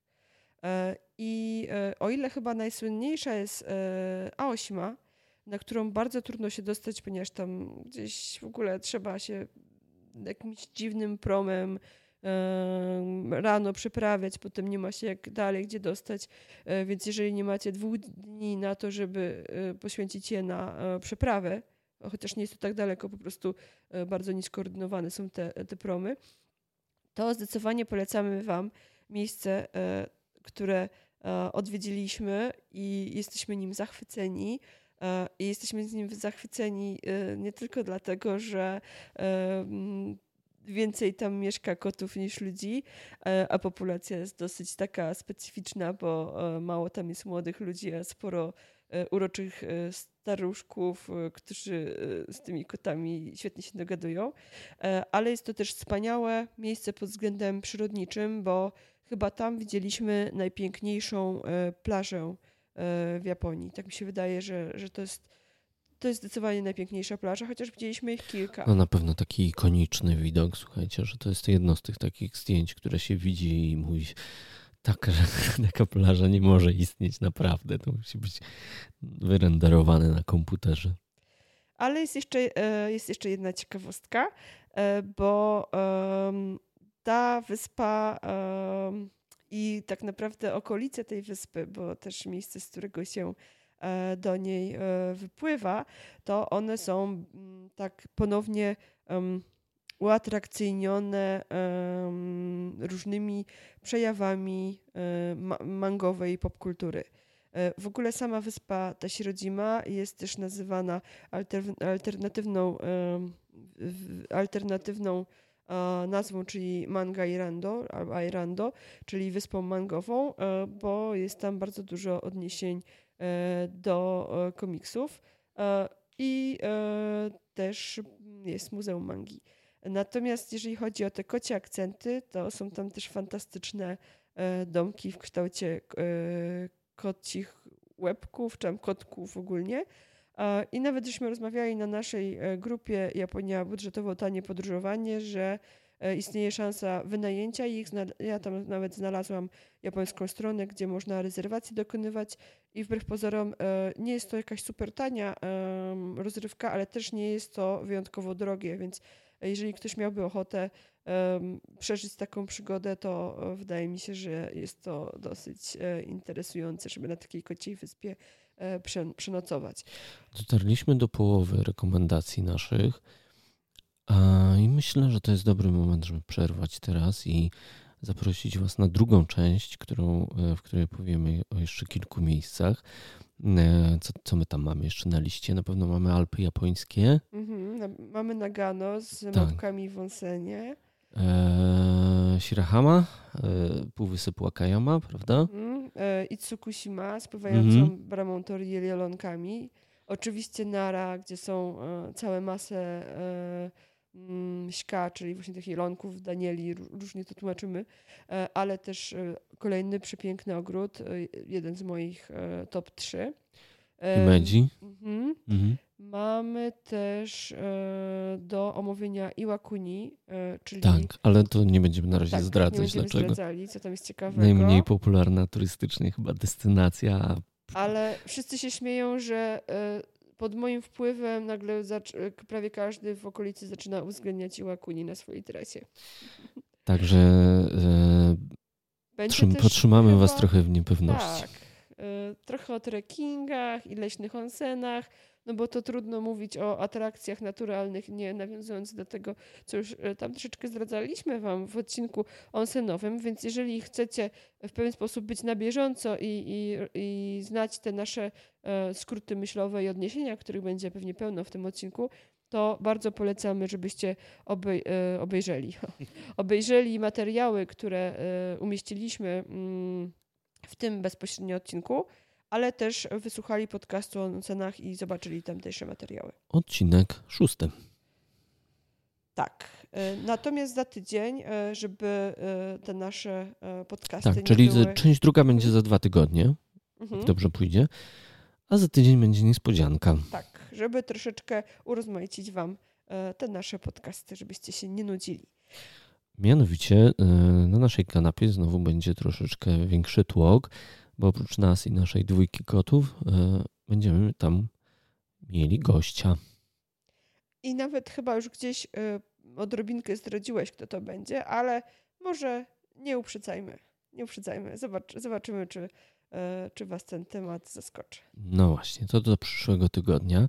A tymczasem, jeśli chcielibyście o coś zapytać odnośnie tych naturalnych e, japońskich miejscówek, o których teraz mówiliśmy, czy macie do zaproponowania jakieś własne, niezmiennie zapraszamy Was na naszą grupę dyskusyjną na Facebooku Japonia Budżetowo Tanie Podróżowanie. Można się tam dostać albo wyszukując grupę, po prostu wpisując Japonia Budżetowo w wyszukiwarkę, albo wchodząc bezpośrednio przez odnośnik www.facebook.com ukośnik groups, ukośnik Japonia Budżetowo. Zachęcamy Was też oczywiście do wyrażania opinii o naszym podcaście, więc niezależnie czy słuchacie podcastu na Spotify'u, na YouTubie, na e, iTunes, czyli teraz chyba się to nazywa Google Pod, Apple Podcasts, czy na Google Podcasts, mm, Wszędzie tam możecie zostawić nam e, rekomendacje, możecie zagwiazdkować, załapkować, czy tam w inny sposób wyrazić e, to, że nasz podcast Wam się podoba. Dla nas oczywiście będzie to sygnał, że warto te podcasty nadal tworzyć, ale też dla tych platform to będzie sygnał, że nasze podcasty warto promować, więc pod cichu liczymy, że te rekomendacje nam wystawicie, ze względu na to, że dzięki temu też te serwisy z podcastami będą mogły proponować nasze e, japońskie prelekcje, nasze japo japońskie rozmowy zupełnie nowym ludziom, zupełnie nowym słuchaczom. Także zachęcamy Was do tego, żeby zostawić nam e, właśnie rekomendacje, zostawić recenzję albo zwyczajnie kliknąć 5 gwiazdek, czy ile tam maksymalnie jest na, na którymś z tych serwisów. Mm. No właśnie, bo e, ostatnio dostaliśmy takie głosy, że za mało się podobno reklamujemy. E, my nie chcemy się reklamować, ale e, jakoś tak z, z, ze względu na to, żeby stać się bardziej popularnymi. Natomiast bardzo nam zależy, żeby te nasze treści docierały do osób, które są faktycznie zainteresowane wyjazdem do Japonii, japońską kulturą, japońską popkulturą, bo, bo takich treści też będzie coraz więcej. I mam taką do Was e, prośbę, żebyście też e, te nasze podcasty e, po prostu udostępnili, ewentualnie dali cynk swoim znajomym, którzy być może nie wiedzą o tym, że te nasze tutaj audycje są publikowane, że to już jest kolejny odcinek, bodajże już całkiem niezła kolekcja się stworzyła, parę tych godzin materiału jest. Czyli jeżeli ty, nasz drogi słuchaczu, dasz znać dwóm osobom zainteresowanym Japonią o tym, że nasz podcast istnieje i że jest fajny, a każda z tych dwóch osób e, da znać kolejnym swoim dwóm znajomym i każdy z tych dwóch znajomych da wow, to będziemy mieć efekt kuli śnieżnej. Więc bardzo na Was liczymy. E, pomóżcie nam właśnie w ten sposób po pierwsze rozreklamować wyjazd do Japonii, bo naprawdę bardzo się cieszę, że, że coraz więcej osób decyduje się na ten krok i po prostu przyrost osób w naszej grupie e, prawie że mm, geometryczny e, zdecydowanie na to wskazuje, że, że jeździcie, że planujecie, że, że, że spełniacie te swoje marzenie.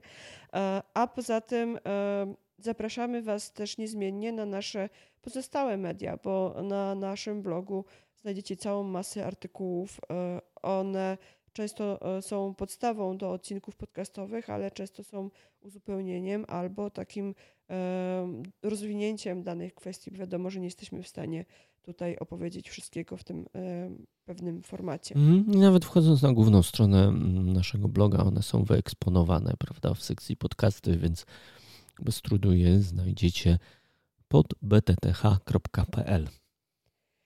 W takim razie pozostaje nam już tylko e, pożegnać się z Wami, a w dwóch słowach przypomnieć o tym, że na grupie Japonia Budżetowo Tanie Podróżowanie jest, jest konkurs. konkurs.